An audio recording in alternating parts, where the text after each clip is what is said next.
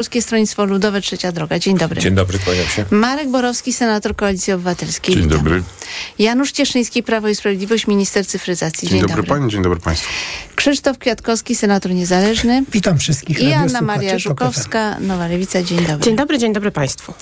Chciałam porozmawiać z Państwem chwilę na temat y, powołania rządu. Prezydent rozpoczyna w przyszłym tygodniu konsultacje z szefami ugrupowań parlamentarnych i można domniemywać z wypowiedzi y, polityków obozu rządzącego, a także ministrów kancelarii prezydenckiej, że prezydent zamierza powierzyć misję tworzenia rządu kandydatowi Prawa i Sprawiedliwości, na przykład Mateuszowi Morawieckiemu, ponieważ to ten komitet zdobył najwięcej y, głosów. I chciałam y, prosić Państwa o krótkie podsumowanie czy prognozy, co się wydarzy w tej sprawie. I moje pytanie do pana ministra Janusza Cieszyńskiego, czy, y, żeby już sprawę uporządkować, czy spodziewa się pan, że Mateusz y, Morawiecki otrzyma tę misję i jaki ma plan? To jest wyłączna prerogatywa pana prezydenta i to byłoby bardzo nieeleganckie, gdybym ja tutaj jakieś przewidywania formułował. Myślę, że y, tutaj najlepiej zapytać pana prezydenta albo kogoś z jego współpracowników. Y, I z tego, co y, słuchałem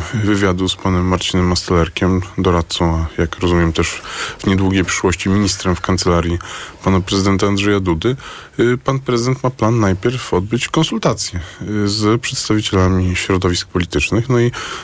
po tych konsultacjach podjąć decyzję. Ja chciałam tylko y, uzupełnić, że pani minister Paprocka z Kancelarii Prezydenta mówiła, że tradycją jest, że prezydent desygnuje na premiera partii, e, par, m, na premiera osobę z partii, która otrzymała najlepszy wynik y, w wyborach, ale z drugiej strony, o dziwo, na stronach y, Kancelarii Prezydenta nadal wisi taka informacja w myśl artykułu 154 Konstytucji. Prezydent desygnuje prezesa Rady Ministrów i jest to zazwyczaj osoba wskazana przez większość parlamentarną. Desygnowany prezes Rady Ministrów proponuje prezydentowi skład Rady Ministrów. To która opcja, Pana zdaniem, jeszcze ostatnie zdanie, Pan minister Cieszyński, która opcja jest lepsza? To, co wisi na stronie prezydenta, czy to, co mówi Pani minister Paprocka? Myślę, że najlepsza jest taka decyzja, jaką ostatecznie podejmie pan prezydent Andrzej Duda. Myślę, że pokazał przez y, ten cały czas, kiedy jest prezydentem, że jest prezydentem polskich spraw i podejmuje dobre decyzje dla Polski i dla Polaków. No i Senator Marek. Borowski. Traktuję wypowiedź pana ministra Cieszyńskiego jako autorytatywną. Jeżeli pan prezydent jest prezydentem polskich spraw, no to ma tylko jeden wybór właściwie. E, e, oczywiście po deklaracji, która zapewne nastąpi, bo jest taka zapowiedź e, deklaracji liderów, że e, znaczy wystąpią wspólnie po prostu i e, powiedzą jasno, że e, stanowią większość i ta większość ma kandydata na premiera i z tym idą do prezydenta, chociaż każdy osobno, bo prezydent tak sobie zażyczył. Więc jeżeli taka de- deklaracja padnie publicznie i będzie wiadomo, gdzie jest większość i za kim jest większość, e, no to jeśli prezydent jest prezydentem polskich spraw, jak to pan minister Cieszyński był uprzejmy powiedzieć, no to ma tylko jeden e, wybór oczywiście i e, jakakolwiek inna decyzja, e, czyli wręczanie tej, e, e, tego dokumentu, tej misji, e, przyznawanie tej misji, e, nie wiem, Mateuszowi Morawieckiemu czy komukolwiek innemu e, z PiSu, e, będzie oznaczało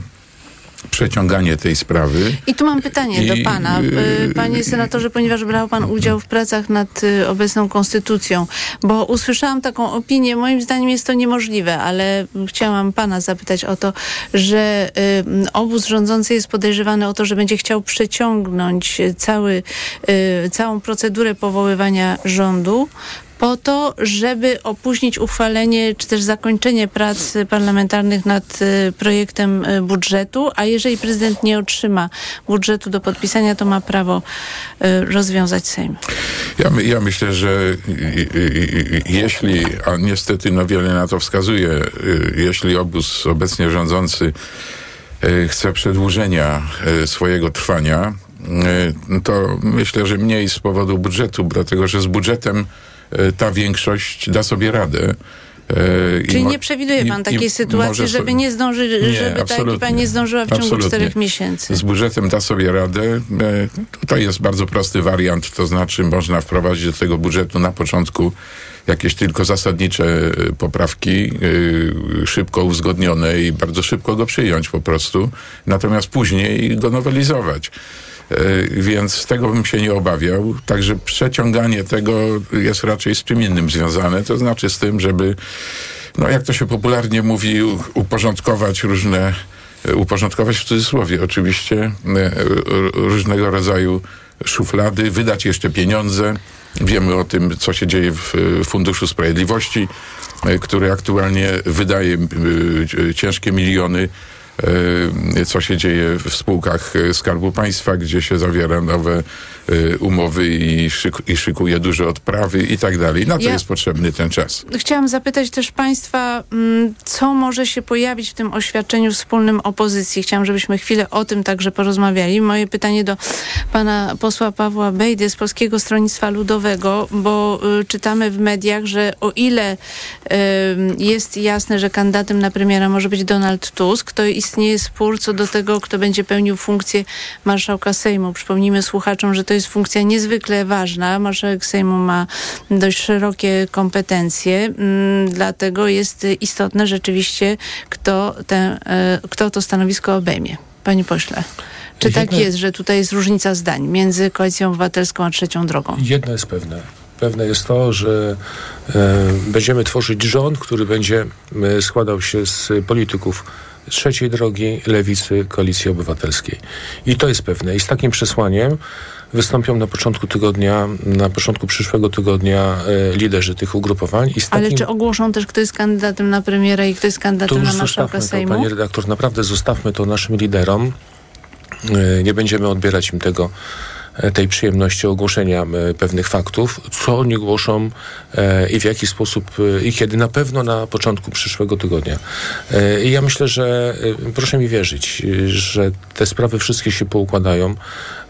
Ja chcę przeciąć absolutnie wszelkiego rodzaju spekulacje, szczególnie tworzone w tych jeszcze mediach tak zwanych publicznych, że tutaj ktoś próbuje dogadywać się z posłami trzeciej drogi, E, mam na myśli oczywiście Prawo i Sprawiedliwość. Absolutnie tego nie ma. Ale czy gdyby Mateusz Morawiecki zaprosił Władysława Kośniaka-Kamysza na rozmowę, to prezes PSL odrzuci taką propozycję? W ogóle nie przyjdzie na taką Ale rozmowę? Ale to nie ma absolutnie, panie redaktor, celu takiej rozmowy i nie ma potrzeby takiej rozmowy. No, po co rozmawiać? E, jeżeli, e, tak jak powiedziałem, już jesteśmy domówieni, pewnie jakieś tam drobne jeszcze szczegóły są po to, żeby liderzy... Ale rozumiem, że uzgodnień, kto będzie marszał marszałkiem Sejmu ostatecznych nie ma? Y tego nie wiem, dlatego że nie uczestniczę w y, tych rozmowach e, na samym szczycie. Natomiast y, ja mam ogromne zaufanie do naszych liderów. Do, Ale uważa pan, że to stanowisko drogi. powinno przypaść trzeciej drodze? To jak będzie, panie redaktor, i na pewno nie pokłócimy się o to, proszę mi wierzyć, dlatego że Polacy oczekują przede wszystkim tego, mówię oczywiście o naszych wyborcach, żeby nie było rządu e, Prawa i Sprawiedliwości. Mało tego, wszyscy Polacy oczekują tego, żeby już wreszcie był spokój i zgoda. Więc to... ja tutaj zapewniam, że ten spokój i zgoda będzie, a wyborcy Prawa i Sprawiedliwości też będą ogarnięci i też będą zaopiekowani. To powtarzam pytanie, co może się znaleźć w tym oświadczeniu, jak ono będzie wyglądać Anna Maria Żukowska? No na wstępie jeszcze tylko chciałam powiedzieć, że ca cała ta e, próba przeciągania agonii rządu Prawa i Sprawiedliwości byłaby niepoważna mocno, no bo pan premier Morawiecki przegrałby głosowanie, ośmieszyłby się jeszcze na koniec i to nie ma żadnego sensu. Oczywiście prezydent ma możliwość wyboru, wskazania mm, e, kandydata niekoniecznie z największego ugrupowania, bo przecież był rząd i, i Waldemara Pawlaka i Marka Belki, e, ale co do zasady, tak, ale co do mhm. zasady y, chodzi o to, żeby znaczy, jeżeli jest się prezydentem kraju, to powinno się stać na straży stabilności e, funkcjonowania państwa, a tę stabilność daje większość rządząca. Więc e, ugrupowania, które spośród e, ze swojego łona wybiorą, wskażą kandydata na premiera, to już jest ich sprawa, kogo wskażą, e, powinny mieć e, tę misję mm, tworzenia rządu powierzoną, e, no bo to jest gwarant tego, że to będzie stabilna większość parlamentarna. Ja uważam, że to powinien być pan premier Donald Tusk, nie mam co do tego wątpliwości wątpliwości, bo jest przewodniczący. Chyba, żeby wskazał, razem, partia żeby Platforma wskazała jakiegoś innego kandydata, ale wątpię. Partia Razem partia ma razem ma ponieważ posłów. widziałam taki artykuł w Wirtualnej Polsce, gdzie dziennikarze próbowali się skontaktować z politykami partii Razem, aby zapytać, czy y, akceptują y, tę propozycję, by Donald Tusk był kandydatem na premiera i nikt z nich nie chciał odpowiedzieć. Twierdzą, że najpierw musi się zebrać zarząd partii. E, mają swoje organy statutowe, jak każde ugrupowanie, więc ja to rozumiem. Nie przewiduję, mówiąc szczerze, takiej sytuacji, żeby e, razem nie poparło wspólnego kandydata na premiera. To by oznaczało raczej podział, raczej bycie poza, bycie na marginesie polityki. No, siedmiu posłów nie może złożyć nawet projektu ustawy, więc e, wydaje się, że, że do tego nie dojdzie, bo to by było po prostu tak absurdalne i głupie, że i też nie, nie tego oczekują wyborczynie i wyborcy, a to jest jednak bardzo silny mandat, te, te 8-6 miliona wspólnych wyborców opozycji dotychczasowej pozycji Demokratycznej. E, stawianie okoniem nie byłoby po prostu rozsądne, ale nie przewiduję takiej sytuacji. Myślę, że wszystko się dobrze poukłada e, i że jeżeli pani mm, redaktor e, pyta, jaki będzie komunikat, to myślę, że przynajmniej ten komunikat dotyczący kandydata na premiera będzie już wspólnie ogłoszony. Senator Krzysztof Kwiatkowski, co mogłoby się znaleźć w oświadczeniu wspólnym liderów opozycji?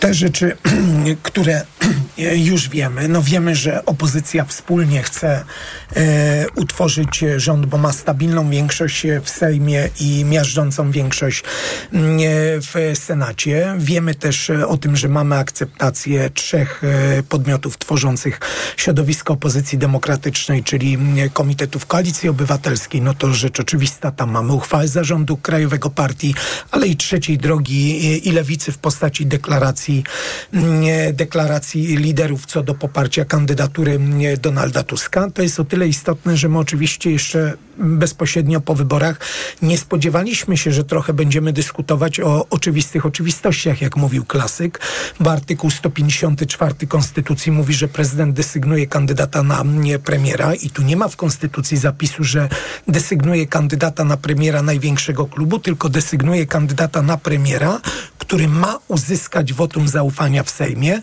Dla tych, którzy nie wiedzą, informuje, że wotum zaufania w Sejmie uzyskuje się 231 głosami. Ale czego pana Klub PiSu zdaniem ma prezydent... 190 parę, więc absolutnie tego wymogu nie spełnia. Trzy kluby, które zadeklarowały chęć współpracy, mają 248, 248 e, posłów i jeżeli to środowisko polityczne, chodzi mi o PiS, przez 8 lat cały czas mówi o głos suwerena jest najważniejszy, to głos suwerena zdecydował. Ponad milion głosów więcej na partię opozycji demokratycznej to jednoznacznie jednoznaczny sygnał, czego oczekuje suweren. I ostatnia rzecz, bardzo ciekawe badanie. E, trzy czwarte Polaków, około 75% powiedziało tak, to opozycja powinna tworzyć czy pana rząd. zdaniem zwołanie pierwszego posiedzenia Sejmu po 11 listopada to jest zbyt późno? Prezydent to świadczy o tym, że prezydent przeciąga tę procedurę? Tak jest zbyt późno. My czekamy na pieniądze europejskie. Czas zakończyć ten jałowy, głupi, niepotrzebny, idiotyczny spór, który jest efektem między innymi kłótni między premierem Morawieckim Morawieckim a swoim ministrem Zbigniewem Ziobro. Mamy przygotowane wszystkie ustawy. Sejm i Senat powinny zebrać się jak najszybciej, przyjąć ustawy i zakończyć ten spór, bo my chcemy korzystać jak najszybciej z funduszy europejskich. Przypominam, e, wchodzimy w fazę dramatycznego spadku wzrostu gospodarczego i pieniądze na inwestycje, które to są w KPO, bardzo by nam się mówić. przydały. E, jeszcze tylko pytanie do pana ministra Cieszyńskiego, bo tutaj są zarzuty właśnie, e, że przeciąganie tej procedury, mówił o tym pan senator Borowski, e, jest związane z tym, że Prawo i Sprawiedliwość albo e, e, niszczy jakieś dokumenty, żeby uniknąć odpowiedzialności, albo też jeszcze chce rozdać pieniądze. Fundusz Sprawiedliwości ogłosił konkurs na 15 milionów złotych. Widziałam też taki wpis Janusza Piechocińskiego, że Polska Agencja Rozwoju Przedsiębiorczości 13 października zakwalifikowała do dofinansowania kwotą 28 milionów złotych TT Plast spod Krakowa, która zajmuje się produkcją rur. To jest taka spółka, z którą kiedyś, jak rozumiem, był związany Daniel Szydło. E, Obajtek i tam, no tak, też mógł pracować. Jak pan odpowie na te zarzuty, panie no, ministrze? E, tutaj w międzyczasie sprawdziłem, ile pan prezydent Bronisław Komorowski czekał z powoływaniem rządu. No więc okazuje się, szanowni państwo, że dokładnie tyle samo. I wydaje mi się, że tutaj takie próby odbierania panu prezydentowi jego prerogatyw są po prostu nie na miejscu To jest pierwsza kwestia. Jeżeli chodzi o te Ale spra- tyle samo to znaczy ile? Bo 30 rząd dni. Beaty Szydło 30 powstał po 24 dniach. No zobaczymy A, po a ilu rząd- dniach ten a, rząd powstanie. a, a drugi rząd Donalda Tuska, tutaj sprawdziłem, po 30. I Także, spodziewa się pan, że po y, 30 dniach powstanie nowy tam nie rząd, było tak? zmiany władzy. Y, No ale inne zmiany były, chyba pan pamięta, w rządzie. Y, Jeżeli chodzi o, jeżeli chodzi o decyzję pana prezydenta, to jest wyłączna prerogatywa pana prezydenta i naprawdę byłoby bardzo nieelegancko z mojej strony, żebym ja tutaj jakikolwiek Rozumiem, ale miał. chodzi mi o te y, zarzuty, że w tej chwili rozdajecie pieniądze sobie Proszę nawzajem, y, ja ostatnim mogę- rzutem na taśmę. O, o, o tych pieniądzach, o tych pieniądzach nic nie wiem, więc trudno mi się wypowiedzieć. Myślę, że wszystko jest y, wydawane zgodnie z przepisami. Natomiast jedna podstawowa rzecz, bo tutaj wiele osób y, tam wrzuca y, cytat z filmu Psy, coś tam o paleniu dokumentów. No, szanowni państwo, każdy, kto wie, jak funkcjonuje Urząd Centralny, wie, że jest elektroniczny obieg dokumentów.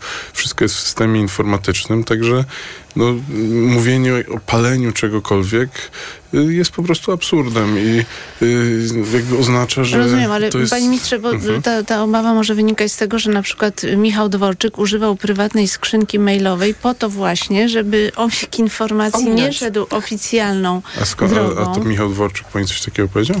No nie, to raczej wiemy i wiele osób potwierdziło A autentyczność osób tych maili. Ale- tak, między innymi minister ale pani, Sasin. ale pani, ale pani wskazuje tutaj y, motywację. Nie, nie, chodzi mi o Nie, to, ale- że była bardzo, taka ale próba załatwienia pewnych spraw poza y, obiegiem szanowna, oficjalnym. Szanowna pani redaktor, pani Mhm. tutaj y, imputuje motywację i ani y, pan minister Michał Dworczyk, ani nikt inny, jak rozumiem, tych motywacji nie twierdził, także no, pani oczywiście ma prawo do swojej opinii, natomiast mówienie, traktowanie tego jako faktu, no jest Nie, rozumiem. Zwracam tylko uwagę, że minister używał skrzynki prywatnej, a nie oficjalnej, tej, którą powinien mieć w KPRM-ie, do załatwiania spraw służbowych. Tylko o to mi chodziło, ale okej, zostajemy Y, Nie- tutaj nie, przy swoim y, zdaniu. To chyba nie tak ulega od wątpliwości od dwóch, ten Od fakt. dwóch, od dwóch lat y, mówimy w tej sprawie dokładnie to samo. Y, jesteśmy przeciwni byciu wciąganym w y, rosyjską dezinformację. To jest y, operacja rosyjskiego i białoruskiego wywiadu wojskowego. To zostało potwierdzone przez kraje Unii Europejskiej w zgodnym oświadczeniu i przez ekspertów od cyberbezpieczeństwa z firm międzynarodowych. Także to nie ulega żadnej kwestii. I naprawdę uważam, że Ale to może byłoby tego do... lepiej, żeby przeciwdziałać tym wpływom i po prostu korespondencję prowadzić z oficjalnej Y- skrzynki, zabezpieczonej przez służby specjalne. Na pewno, może tam, jest na, wyjście. pewno, na, pewno, na pewno tamta sytuacja y, doprowadziła do tego, że zostały istotnie zmodyfikowane procedury i podniesiony poziom Chciałam- bezpieczeństwa. Zresztą tutaj y, wszyscy obecni parlamentarzyści mieli możliwość skorzystania z szkoleń, które prowadzili eksperci właśnie po to, żeby takie sytuacje się nie powtarzały. Mam do Państwa prośbę, żeby akurat na to pytanie y, odpowiedzieli Państwo jednym zdaniem, a potem byśmy y, ten temat potraktowali bardziej szczegółowo. Chodzi mi o jedną rzecz, a mianowicie o ustawę ratunkową. Jest to projekt Lewicy zmian w kodeksie karnym, które zakładają depenalizację aborcji. Innymi słowy, chodzi o to, że y, o ile ustawa y, antyaborcyjna to jest y, osobny akt prawny, to tutaj chodzi mi tylko o zmiany w kodeksie karnym, które by zakładały, że za wykonanie aborcji nikt nie ponosi żadnej odpowiedzialności. I moje krótkie pytanie jest takie, czy państwo głosując taką ustawę by poparli? Senator Borowski. Y, Każda ustawa i każde rozwiązanie, które by ratowało kobiety i y, y, no, zmniejszało to tą, tą penalizację jest absolutnie do przyjęcia. Y, W związku z I- tym, jeżeli taka ustawa by się pojawiła, to oczywiście tak. Senator. Absolutnie tak. Kwiatkowski. Nie zapominamy takich przykładów jak pani Izabela z Pszczyny. W państwie polskim dochodzi do sytuacji śmierci kobiet z uwagi na to, że rozumienie Zaraz obecnych będziemy, przepisów zam, za, zaraz wrócimy do kwestii kierunku. y, ustawy antyaborcyjnej. Anna Maria Żukowska. Chyba nie ma wątpliwości, że No, myślę, że nie ma wątpliwości. poparła. Mam nadzieję, że ta większość e, w parlamencie się po prostu znajdzie, że też e, wiemy, jakie są badania opinii społecznej, też ten mandat wyborczy Ale nasz jest duży. Pani, że to i- będzie jedna z pierwszych ustaw, która mogłaby być przyjęta. Mm, Nie wiem, czy będzie jedna z pierwszych, ale na pewno jest to e, ustawa ważna, ustawa, której oczekują e, głównie kobiety, ale przecież kobiety mają też swoich partnerów. To pyta- Myślę, że się to uda. ja tu jeszcze tylko coś dodam, bo Y, Ona będzie miała raczej charakter symboliczny, jak zdaje się wszelkie inne ustawy w tej dziedzinie, ponieważ y, prezydent Duda najprawdopodobniej to zawetuje albo wyśle do tak zwanego Trybunału. Czyli one nie wejdą w życie, dlatego trzeba się będzie i tak zastanowić nad tym, jakie działania... Za chwilę o tym no, porozmawiamy. jak- Chodzi mi tylko na razie o tę innym ustawę. charakterze. Chodzi mi na razie o, tylko o tę ustawę, bo mam pytanie do pana posła Bejdy. Czy pan zagłosuje za taką ustawę, która depenalizuje aborcję? Zagłosuję za każdą ustawę, za każdą ustawą, która będzie ratowała e, kobiety przed pójściem do więzienia. Mało tego, nie Tutaj mogą... chodzi o lekarzy przede wszystkim. Tak. No nie tylko, bo za pomoc właśnie w o to, aborcji właśnie Też, właśnie o to też, mi chodzi. tak, I, nie mo, I nie może tak być, że lekarz, który też Czyli pan dokona zagłosuje, aborcji, ale tak. pytanie, czy cały klub trzeciej drogi by myślę- zagłosował za taką ustawą? Ja, ja wypowiadam się za siebie. Nie ma u nas dyscypliny światopoglądowej. Tak. E, myślę, że to jest. Myślę, że tak, dlatego że tutaj nie może tak być, że kobieta jest karana, czy lekarz jest karany, którzy dokonają aborcji, bo aborcja w życiu kobiety jest e, czymś, co, co, co jest ostatecznością. To jest też tragedia Nie, dla dobra, każdej z pań, która, która dokonuje tutaj. e, czegoś takiego.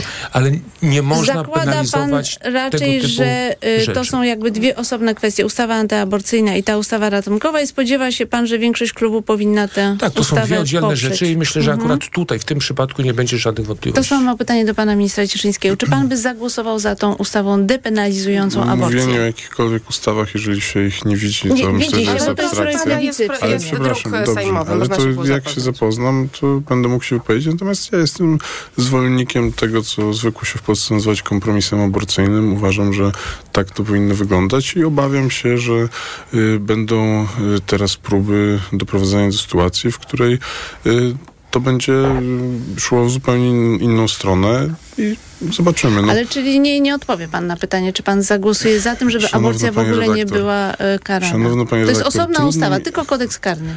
Trudno mi jest powiedzieć, co dokładnie jest w tej ustawie i w związku z tym nie będę się wypowiadał na ten Ale temat, bo biorę powiedzieć. odpowiedzialność za, za słowo. No, Panie ministrze, to jest dosyć proste. Chodzi Słucham? o to, że ktoś, kto dokona aborcji Nie albo idzie do pomaga, więzienia. nie idzie do więzienia. To jest Ale- bardzo proste ale, pytanie. szanowna pani redaktor, ale wydaje mi się, że jak we wszystkich sprawach tego typu, okoliczności mają znaczenie i w związku z tym bardzo trudno bez y, zobaczenia konkretnego przepisu, które, jak pani z pewnością wie, w prawie karnym mają szczególne znaczenie co do Ale tej mogę tylko konstrukcji. sk- krótko zrekapitulować. To znaczy, że przerwanie ciąży jest co do zasady przestępstwem, natomiast depenalizacja polega na tym, że nie ma za nie tak naprawdę kary. Jest kara, e, e, nie ma kary więzienia, jest kara grzywny, natomiast e, nie popełnia przestępstwa ten, kto do 12 tygodnia ciąży przerywa Ale ciążę. czyli tu właśnie się. A, czyli, Czyli, jest, przepraszam mamy bardzo, ale nie jest to przepraszam bardzo, ale dekryminalizacja, jest to depenalizacja. Podobne ale rozwiązanie jest w państwo, Niemczech. Ale szanowni państwo, ale właśnie tu właśnie się okazuje, że to już chodzi do 12 tygodnia. No, ja dlatego chciałbym się zapoznać ze szczegółami, nim się będę na ten temat wypowiadał. No, to chyba jest coś, czego państwo by oczekiwali, że jeżeli się nie zna szczegółów, a jak się okazuje, one się tutaj na bieżąco pojawiają, to się na jakiś temat nie wypowiadam. Ale Myślę, że to normalne. Pani, pani rektor, ale to nie jest źle. Senator Borowski. No nie jest źle. No, pan minister nie powiedział zdecydowanie, Nie zapiera się że nogami. będzie przeciw, także... Y, ja To- to może pan- liczę to może ja pan proszę źle- Liczymy na pana, ja panie proszę ministrze. pana powiedziałem, ja proszę pana powiedziałem, że y, nie będę się wypowiadał na tematy, na których nie mam pełnej wiedzy, szczególnie tak wrażliwe Ale, tematy jak aborcja. Panie senatorze, chyba to pan może za wcześnie prognozował, że prezydent zawetuje tę A ustawę, czy bo ja może mogę wcale dołączyć nie. do gloryfikatorów naszego rozmówcy. No, ja żałuję, że pan Cieszyński nie był e, posłem w tamtej kadencji, kiedy posłowie PiSu wyrzucili tak zwany e, kompromis aborcyjny, który teraz broni pan minister wnioskiem do Trybunału Konstytucyjnego. Ale- Okazuje się, że w PiSie jest wielu przeciwników tego, co robił Ale PiS w poprzedniej kadencji. Warto to pan zauważyć, pochwalić pana Przecież ministra, żałować, że go nie pan- było w tamtej kadencji, bo Myślę- nie byłoby radykalnego, drakońskiego wyroku Trybunału doskonale Konstytucyjnego. Pan wie, doskonale pan Janusz wie, że w Prawie i Sprawiedliwości jest wiele osób, które mają różne poglądy na ten A temat. do tej pory się nie ujawniali. To nie jest niestety. prawda, to, to nie jest prawda. Może się E, Nawet pan premier. Mateusz Morawiecki się w tej sprawie wypowiedział, dokładnie mówiąc to samo, co ja przed chwilą, że jest zwolennikiem tak zwanego kompromisu aborcyjnego i także proszę naprawdę tutaj e, Dobrze, na tym państwa, nie robić polityki, bo to, to- jest bardzo poważny temat. To wydaje się, wydaje się Proszę że jest... kabaretu z tej poważnej Jeżeli sprawy. Państwo się ze mną nie zgodzą, to oczywiście proszę y, to zaznaczyć, ale wydaje mi się, że mm, kwestia przywrócenia poprzedniego stanu prawnego, y, zwanego tak zwanym, znaczy tak zwany był to kompromis, y, jest możliwa, bo po prostu zostanie przyjęta uchwała Sejmu, że ta, ten werdykt Trybunału Julii Przyłębskiej był nieważny ze względu na orzekanie sędziów dublerów i to wydaje się dość prawdopodobne, ale chciałam Państwa zapytać, bo wiem, że, była tu, że był tu spór także z udziałem pani poseł Żukowskiej czy sprawa y, liberalizacji ustawy antyaborcyjnej znajdzie się w umowie koalicyjnej. No i co tak naprawdę w tej sprawie już poza tą y, ustawą depenalizacyjną można zrobić, biorąc pod uwagę właśnie weto, możliwe weto prezydenta i jednocześnie też zaskarżenie y, takiej ustawy liberalnej do Trybunału. Co tak naprawdę w tej sprawie może się wydarzyć? Pan poseł Bejda, bo rozumiem, że PSL nie chce wpisywać tego do, do umowy koalicyjnej. No i przede wszystkim trzeba powrócić do tego kompromisu aborcyjnego i my w kampanii wyborczej wyraźnie o tym mówiliśmy. Absolutnie trzeba przywrócić coś, co było uzgodnione dużo, dużo, dużo wcześniej i po prostu to prawo było skuteczne i to prawo działało. Natomiast e, my uważamy, że sprawy światopoglądowe nie powinny być wpisane w e, porozumienie, e, które będzie partii politycznych, które, będzie, które będą tworzyły rząd. Uważamy, że to są sprawy światopoglądowe. Tak jak powiedziałem Jest, wcześniej, tak, panie redaktor. Wiadomo było, że my trzecia nie droga... Dyscypliny. My nie tak, mamy nie dyscypliny. Nigdy nie mieliśmy Ale ja chciałam pana zapytać ponownie, czy pańskim zdaniem w klubie klubie trzeciej drogi y, przeważają osoby, które jednak by poparły liberalne prawo? No powiemy na przykład, że Joanna Mucha, Urszula Pasławska mówiły o tym, że one zagłosują za. To jakie są proporcje w klubie trzeciej drogi? Yy, nigdy nie zastanawiałem się nad tym. Yy, nie obserwowałem, jak yy, moje koleżanki i koledzy głosują. Oczywiście różne są głosy w klubie.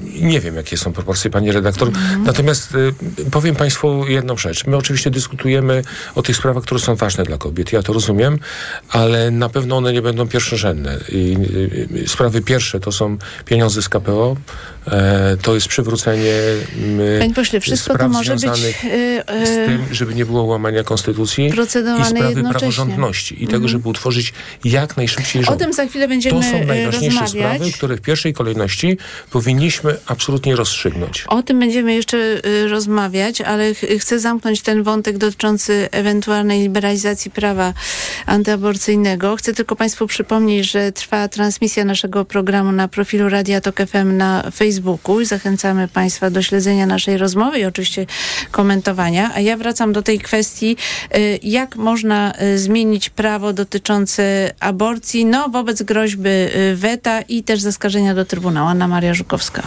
E, należy szukać e, większości dla tych rozwiązań. Ja wczoraj słyszałam jedną z posłanek Alektek Trzeciej Drogi. Ona absolutnie e, walczyła o liberalizację do 12 tygodnia ciąży w jednym z programów te, telewizyjnych. Ale oszacowała Pani, czy w tym Sejmie będzie taka większość? To się dopiero okazuje, kiedy przychodzi do głosowania.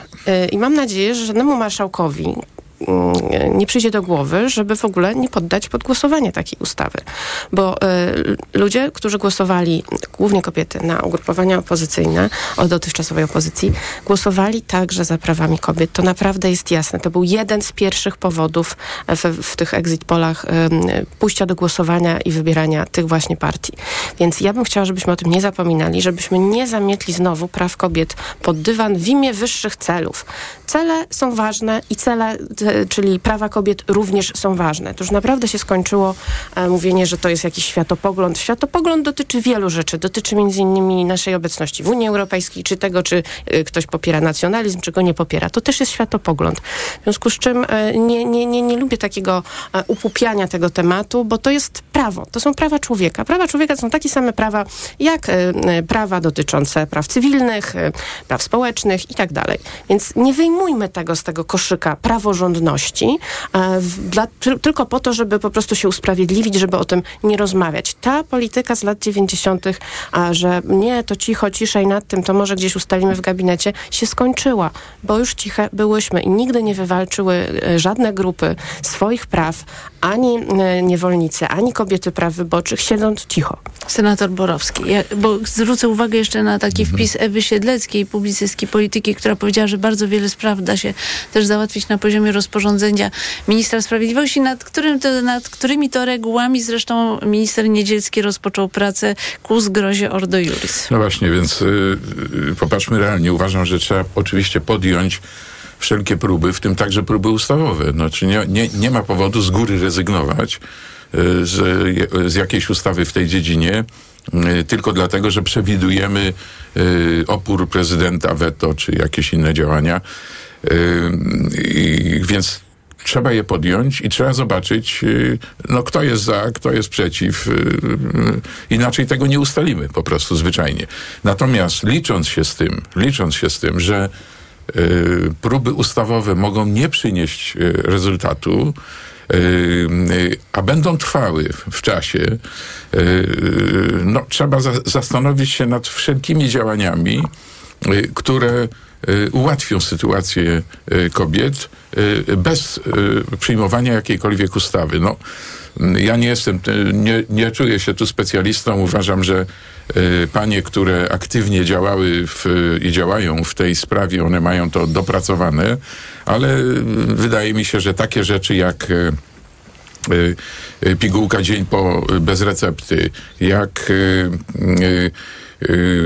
trochę inne podejście do, do środków antykoncepcyjnych niż w tej chwili, bardziej, bardziej liberalne, jak wycofanie, czy może inaczej,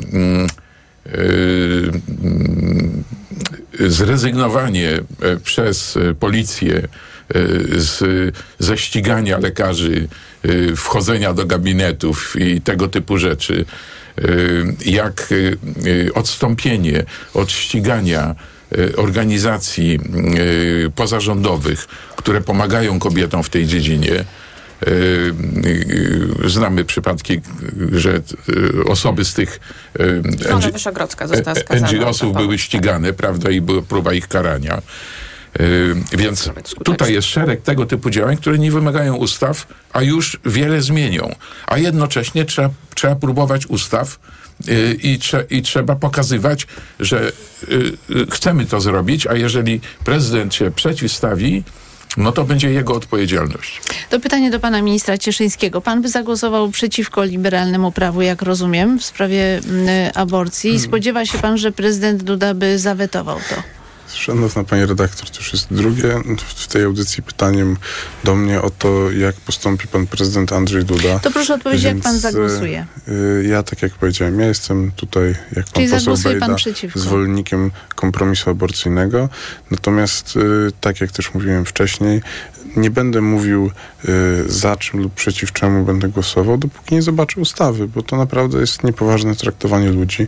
Mówienie o tym, że się bez, w tak ważnej sprawie tak ważnej sprawie, która naprawdę ma mnóstwo niuansów. To zapytam inaczej. Y, minister Niedzielski po y, tych dramatycznych wydarzeniach, mhm. między innymi w Nowym Targu bodajże, tak. Y, powołał taki zespół, który rozpoczął pracę nad wytycznymi i właściwie z doniesień Ordo Juris można było wyczytać, że właśnie Ordo Juris jest bardzo zaniepokojone, bo tam rozszerzono pewne kategorie dotyczące zdrowia kobiety, także na zdrowie psychiczne, czyli w, w jakimś sensie okazywało się, że do y, y, aborcji y, może dojść także wtedy, kiedy zdrowie psychiczne kobiety jest zagrożone. Czy pan odczuwa jakiś sprzeciw wobec szanowna, szanowna, ustaleń tego zespołu w Ministerstwie Zdrowia? Szanowna pani redaktor, nie znam ustaleń tego zespołu, natomiast mogę powiedzieć, że w tych sprawach, przynajmniej na tyle, na ile mogę śledzić w doniesieniach medialnych, moje osobiste przekonania są rozbieżne z przekonaniami Ordo Juris i y, uważam, że to są sprawy bardzo delikatne i to nie jest tak, że właściwym jest tutaj w audycji radiowej przerzucanie się hasłami, bo tego słuchają ludzie, y, zastanawiają się, jak będzie wyglądał ich los w sprawach, które są dla nich naprawdę absolutnie najważniejsze w życiu. I ja po prostu uważam, że w, w, takich kwestiach trzeba w wyważony i mądry sposób z ekspertami prowadzić dyskusję, a potem wyniki tej dyskusji ewentualnie przelewać na przepisy ustawy i potem to. Słucham? Z kobietami, a nie z Ależ, ekspertami. Może byście ale... podyskutowali, z którymi nie chcieliście dyskutować, Szanowna... kiedy masowo protestowały na ulicach polskich miast. Szanowna pani poseł, jak pani doskonale pamięta, głównym hasłem prezentowanym wtedy przez panią no, było hasło absolutnie niecenzuralne. Raczej nie, raczej, ra, słucham? Pan mnie z kimś myli, nie, ale nie rozumiem, nie, nie, nie, nie mówię o pani, tylko mówię, wszyscy pamiętamy, wszyscy pamiętamy, co wtedy krzyczała pani Lempart, która była główną twarzą tamtych protestów i Nie było to w żaden sposób związane z jakąkolwiek merytoryczną dyskusją. Ja uważam, że w tej sprawie, Dlaczego- tej wiecie dlaczego? merytorycznej Dlatego, że dyskusji zabrakło. jej projekt zrzuciliście na godzinę 23 w nocy do dyskusji w Sejmie. Jeżeli tak uważacie, że się dyskutuje z kobietami i to jest poważne i merytoryczne podejście, Proszę Państwa, e, w tej turze pan senator Kwiatkowski chciałam jeszcze porozmawiać o innych kwestiach. Także króciutko, panie senatorze, proszę o podsumowanie Absolutnie uważam, że e, takie sprawy, jak właśnie ta ustawa depenalizacyjna, jako teraz e, troszkę w tej konkretnej sytuacji, ale nie tylko. Sprawa klauzuli sumienia, która w Polsce jest tak rozumiana, że na wielu terenach w Polsce my nie mamy publicznego szpitala, który mimo spełnienia ustawowych przesłanek nie chce przeprowadzić zabiegu aborcji. To jest oczywiście sytuacja skandaliczna. Pan jest za ograniczeniem, Ja się, ja się, ja się wzruszam, jak słyszę pana posła Cieszyńskiego, który mówi o wyważonym dialogu. Wyważony dialog ze strony PiSu wyglądał jak dialog pałki teleskopowej z plecami kobiet w trakcie mm, protestów i tego nigdy nie zapomnimy. Dzisiaj okazuje się, że po wyborach, kiedy już PiS nie ma większości w parlamencie i y, to my nie zapominamy grupy posłów PiSu, którzy w tamtej kadencji skierowali wniosek do Trybunału Konstytucyjnego, który zaostrzył i tak prawo, które bym powiedział liberalnym nie było. Dzisiaj Polska ma przepisy prawa, które są podobne do jedynie w Unii Europejskiej do przepisów prawa w Malcie, Nie, kraju założonym przez zakon, e, e, e, zakon po prostu. No przecież to jest sytuacja absolutnie niedopuszczalna. Tak musimy jak najszybciej podjąć Proszę działania państwa, w tym kierunku jak- i nie dać się zwieść na te fałszywe opowieści o dialogu ze strony PiSu, bo kiedy PiS miał e, większość, to żadnego dialogu nie było. A jak pan był ministrem sprawiedliwości, to co pan zrobił, żeby to zdepenalizować? E, Tak, ale konkretnie. przecież to pan teraz broni ten. Ale nie, e, ale to, pan- ale pan teraz- a jak pan pan, teraz był, mówi- A jak pan był ministrem, to co pan zrobił dla kobiet? Lewe respiratory kupił? No niech pan będzie E, poważny, bo się proszę- pańską troską. Bo się pan wzruszę się pańską troską. Naprawdę. Dzisiaj pan mówi o kompromisie, Inne, naprawdę? inne Tak, I o dialogu z różnymi Państwa, osobami. dokładnie naprawdę, tak. y, muszę, muszę, Tak, muszę Państwu... Jedno zdanie, panie y, redaktor, jedno zdanie. Ja pamiętam, jak w zeszłej kadencji Prawo i Sprawiedliwość, posłowie Prawa i Sprawiedliwości między innymi przyszli do klubu Polskiego Stronnictwa Ludowego i powiedzieli w ten sposób. Podpiszcie wniosek, żeby y, ta ustawa poszła do Trybunału Konstytucyjnego. Nikt nie Która, będzie o miał... Nie, no, zaostrzające to, co pan, to, co pan senator em, Krzysztof Kwiatkowski powiedział. E, to wtedy nikt nie będzie miał do nikogo pretensji, bo zwalimy całą winę na Trybunał Konstytucyjny. To były słowa Prawa i Sprawiedliwości. Y, czyli zachowali się tak, jak Piłat. Umyli ręce. Chcieli Trybunałem Konstytucyjnym wyczyścić No swoje sumienia. tak, Gdyby wniosek- PiS nie ruszał tego dobrego kompromisu aborcyjnego, nie byłoby dzisiaj w ogóle na ten temat dyskusji. Proszę Państwa, chciałam zapytać także o kwestię obietnic wyborczych, ponieważ już pojawiły się takie wątpliwości, że przedstawiciele opozycji zaczynają mówić o tym, że budżet jest e, w fatalnym stanie e, i wiele osób odczytało to w ten sposób, że być może wielu tych e, obietnic nie da się spełnić, a było ich całkiem sporo. I chciałam prosić też pana senatora Borowskiego, co mm, o taki komentarz do wypowiedzi apelu mm, Piotra Borysa, e, który w zasadzie, co prawda jest e, szefem PFR-u, ale tak naprawdę pełni funkcję wicepremiera, ministra finansów razem wziętych, włącznie z prezesem NBP, bo przypomnę, że była jego interwencja słowna, w wyniku której złoty się e, umocnił, więc raczej postrzegam go jako taką osobę, która kieruje finansami de facto. No i pa, e, Paweł Borys mówi tak, nie można tworzyć wizji, wizji Armagedonu, a za chwilę wychodzić do tych samych inwestorów, żeby kupili nasze obligacje, przekonując, że jest dobrze. Od 2016 roku cały dług publiczny do PKB spadł z około 53% do 48% pomimo y, tarcz. I Piotr, y, Paweł Borys y, apeluje o powściągliwość, by nie rosła rentowność polskich y, obligacji. No z polskiego na nasze chodzi o to, żeby to zaciąganie pożyczek nie kosztowało nas zbyt wiele, procent nie był zbyt duży. Jakby pan skomentował ten apel prezesa Borysa? No to jest, to jest, y, że tak powiem, wielostronnie złożona sprawa. Tego to trudno skomentować jednym zdaniem. Jeżeli chodzi o na przykład o mm, y, relacje długu do, do PKB, no to trzeba pamiętać, że ostatnie dwa lata to były lata bardzo wysokiej inflacji, y, która y, spowodowała statystyczną obniżkę e, tej relacji, ale ten dług jest bardzo duży i jego skutki widać przede wszystkim w e, odsetkach, które obciążają budżet już e, w sposób czysty. wzrost wartości tych odsetek jest ogromny. To po pierwsze. Po drugie, trzeba dzisiaj, ja bym rzeczywiście dzisiaj nie koncentrował się na takiej czy innej liczbie dotyczącej czy deficytu, czy długu, chociaż wiadomo, że na przykład założenie, założenia budżetu na przyszły rok no, zawierają y, bardzo duży deficyt. Tylko bym się skoncentrował przede wszystkim na audycie, na uporządkowaniu całej tej sfery finansów publicznych, dlatego że ona w tej chwili jest bardzo rozmyta i bardzo niejasna ze wszystkimi tymi funduszami i fundusikami. I dopiero po takiej analizie przeprowadził także wewnętrzne rozmowy w ramach, w ramach koalicji rządzącej co do kolejności realizacji poszczególnych zobowiązań. Pamiętając o tym, że to są trzy ugrupowania, z których każde występowało ze swoimi propozycjami. No tak, ale tam były propozycje 60 tysięcy kwoty wolnej tak, od podatku, oczywiście. 1500. Uważam, że niczego, uważam, że nicze, niczego w tej chwili nie można skreślać, absolutnie. Y, I, i, I nie ma co się z czego wycofywać w tej chwili, tylko najpierw trzeba przedstawić społeczeństwu, trzeba przedstawić Polakom rzeczywisty stan i następnie kolejność realizacji tych postulatów. Anna Maria Żukowska, co dla Lewicy w takiej umowie koalicyjnej, czy też zamierzeniach nowego rządu będzie najważniejsze? E, na pewno dla Lewicy jest ważne, żeby wszystkie zdobycze socjalne dotychczasowych wszystkich rządów poprzednich zostały zachowane żeby nic, co, co, co było dane, nie zostało e, odebrane. To też hasło, które się upowszechniło dzięki lewicy.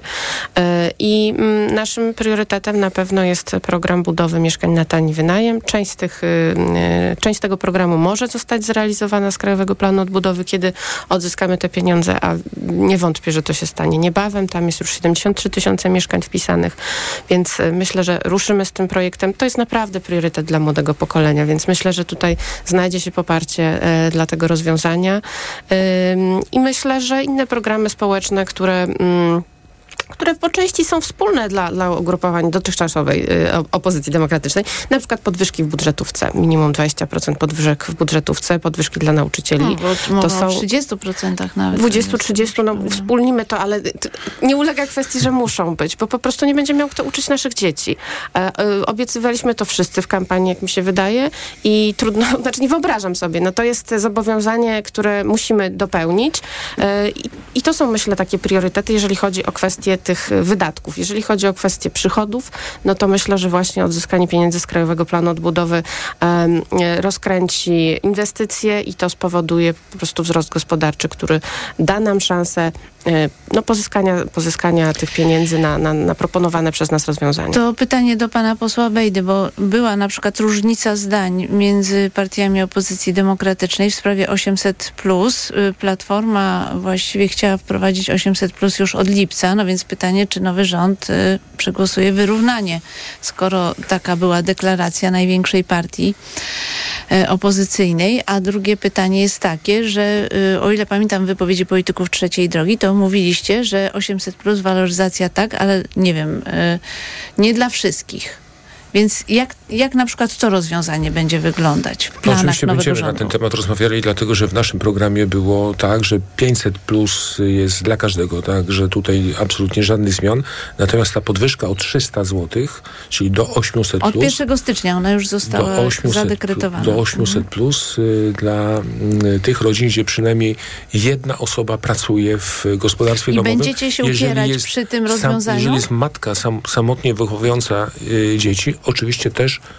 800+. Plus. Panie redaktor, 3 miliony Polaków ani się nie uczy, ani nie pracuje.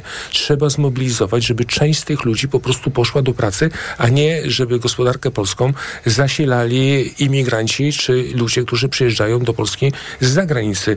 Polski rolnik, polski przemysł potrzebuje pracowników. Oczywiście będziemy na ten temat roz, rozmawiali. Niczego nie stawiamy na ostrzu noża. Natomiast jeszcze jedna rzecz.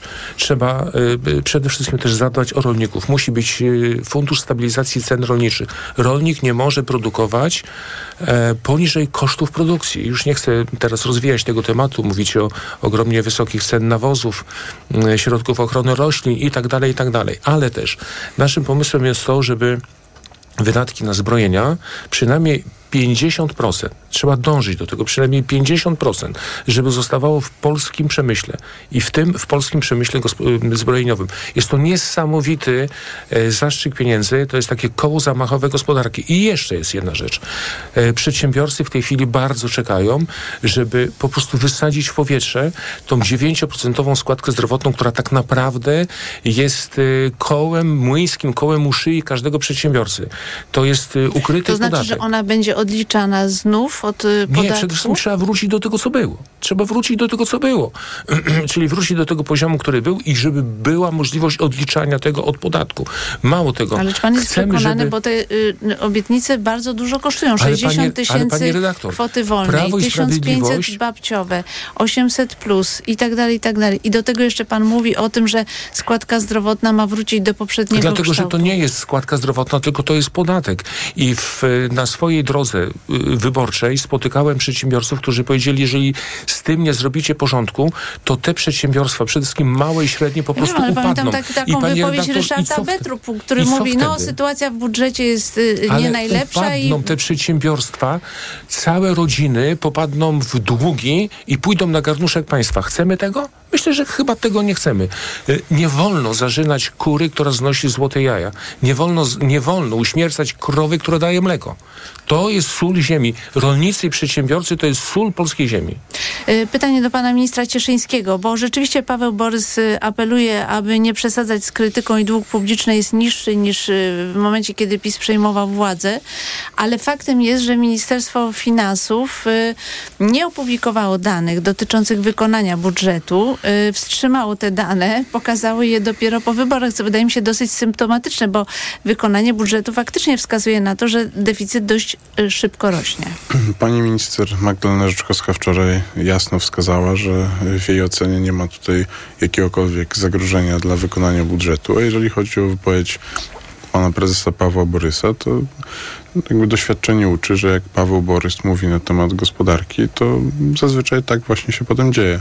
Y, Oprocentowanie e, obligacji polskiego długu w stosunku do y, 12 miesięcy temu spadło o 240 punktów bazowych, y, co pokazuje, to jest y, jeden z największych spadków w Europie, co pokazuje, że ten czynnik ryzyka, który doprowadził do tego, że rzeczywiście koszty finansowania polskiego długu wzrosły, czyli wojna za naszą wschodnią granicą, że to już y, powoli się sytuacja w tym zakresie uspokaja i że dzięki temu rzeczywiście będzie, koszty obsługi długu będą niższe. I bardzo dobrze, dlatego że wszyscy wiemy, że y, nigdy wcześniej sytuacja finansów publicznych, no przypomnę chociażby y, projektowany budżet na 2020 rok, pierwszy w historii Polski po komunizmie budżet bez deficytu. Przecież to tak było.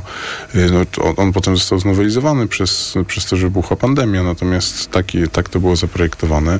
Mm, Rok 2018-19, proszę zobaczyć, ile wtedy wynosił deficyt. On był rekordowo niski. Y, Co więcej, dokonaliśmy też bardzo istotnej z punktu widzenia Polski zmiany, mianowicie spłacaliśmy zadłużenie zagraniczne, mm, a jeżeli już Polska się gdzieś zadłużała, to starała się zadłużać w Polsce. To jest fundamentalna różnica, bo po prostu nie siedzimy w kieszeni y, zagranicznych inwestorów. I y, to pokazuje, łącznie ze wszystkimi innymi statystykami dotyczącymi na przykład rekordowo niskiego bezrobocia, że Prawo i Sprawiedliwość w no, niesamowicie To jak pan turbulentnych wyjaśni taką reakcję stanie- Mhm. inwestorów dosyć y, optymistyczną na wieść, że opozycja przejmie jakim obszarze? No akurat zaraz po wyborach umocnił się y, złoty i y, giełda.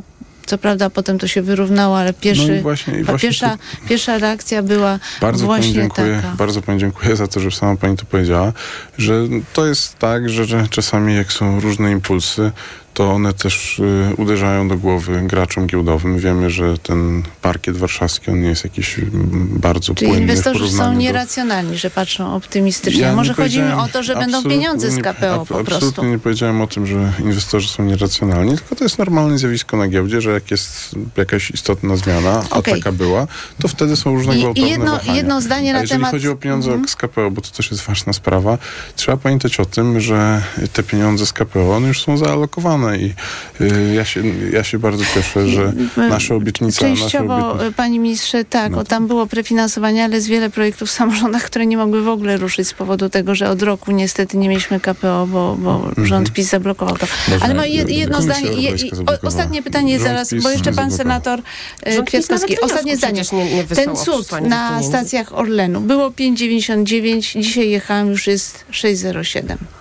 Czyli y, wahania o, czyli wahanie o 8 groszy. No, szanowna pani redaktor, no, To przypadek. jestem... y, W ogóle nie ma związku z wyborami, tak? Każdy, kto, każdy, każdy kierowca wie, że różnica ceny o 8 groszy to się czasem zdarza wewnątrz Warszawy. Zdarza się Ja, jeśli można, tylko Y, to chciałem... Ale jedno zdanie, bo jeszcze pan senator Kwiatkowski nie, Y, więc jedno zdanie. Nie, bo y, chciałem to skomentować ten, y, że tak powiem, to pasmo sukcesów, o którym tutaj mówił pan minister Cieszyński. Otóż y, w momencie, kiedy PiS przejmował władzę w 2015 roku, otrzymał po kryzysie rozpędzoną gospodarkę, 4% wzrost y, PKB, otrzymał inwestycje w wysokości 20,5% w stosunku do PKB i otrzymał praktycznie zerową inflację. Kończy, Ale panie kończy senatorze, dokończy pan kadencję- tę e, ale nie, wypowiedź. już, ja już kończę. A kończy swoją kadencję z wysoką inflacją. Kończy, Spadającą. ale, ale wysoką. No, Spadającą. Ale Póki pan nie mówi, że spadającą, tylko wysoką. Po drugie, z inwestycjami rekordowo niskimi na poziomie tam poniżej 17% Jak jest PKB. wojna, to ludzie inwestują. Ale no tak, no, Nie, no, nie, ale co ten normalne, niski no? poziom był przed wojną, panie ministrze. Dobrze pan Tak wie. jest. Najniższy poziom, jaki był w ogóle w, w historii. Yy, I po trzecie, z praktycznie zerowym wzrostem PKB. Takie Pan senator. Kwiatkowski, Panie ja przypomnę, że mamy dogrywkę, y, więc będziemy mieli jeszcze, mieli czas jeszcze żeby uzupełnić nic te nie dane. uderzyło do głowy, jako były prezes NIK-u w oparciu o dane. Przez 6 lat kontrolowałem wykonanie budżetu i jakie mamy nie, dane. Po pierwsze, to są te dane, których PiS nie chciał, chociaż miał obowiązek ogłosić we wrześniu. Deficyt, czyli wykonanie budżetu państwa. W lipcu mieliśmy 13 miliardów deficytu, e, w sierpniu 16, nie, sze- 16 ponad miliardów, a we wrześniu już prawie 35 miliardów. Co do deficytu, prawdą jest, że on procentowo zmalał, ale kwotowo e, deficyt budżetu państwa w 2015 roku, porównując go do roku 2023, kwotowo wzrósł prawie dwukrotnie. Kolejne bardzo ciekawe dane, dane Głównego Urzędu Statystycznego można zamieścić, oszacować, sprawdzić na ich stronie. Na polecenie Eurostatu instytucji europejskich oszacowano tak zwany Panie- ukryty dług w Polsce. Jedno zdanie. Według e, tej metodologii tam są policzone także zobowiązania dla emerytów. PIW zaczynał z ukrytym długiem na poziomie biliona złotych. Dzisiaj jest 4 biliony 960 miliardów. Proszę państwa, to są dokonania PiSu Kończymy, w sferze y, kończymy budżetowo- część radiową. Panie- będzie miał pan za chwilę głos, panie ministrze. Urzędu. Statystycznego rekomenduje lekturę. Muszę, muszę Państwu prze, przerwać, dlatego że część radiowa dobiegła końca. Janusz Cieszyński, Paweł Bejda, Marek Borowski, Krzysztof Kwiatkowski, Anna Maria Żukowska. Y, Zapraszam Państwa na informacje, a wszystkich tych, którzy chcieliby jeszcze posłuchać naszej dyskusji, to zapraszam na y, profil Radia Tok FM na Facebooku. Dyskutujemy y, dalej. Dominika Wielowiejska, do usłyszenia.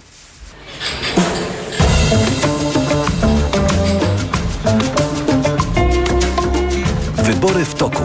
Poranek Radia TOK FM. Radio TOK FM. Pierwsze radio informacyjne.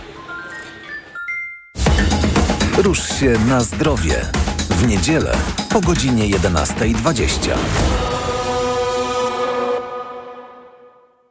Sponsorem programu jest Medicata, dystrybutor oferujący francuskie suplementy diety Melioran, wspierające układ nerwowy.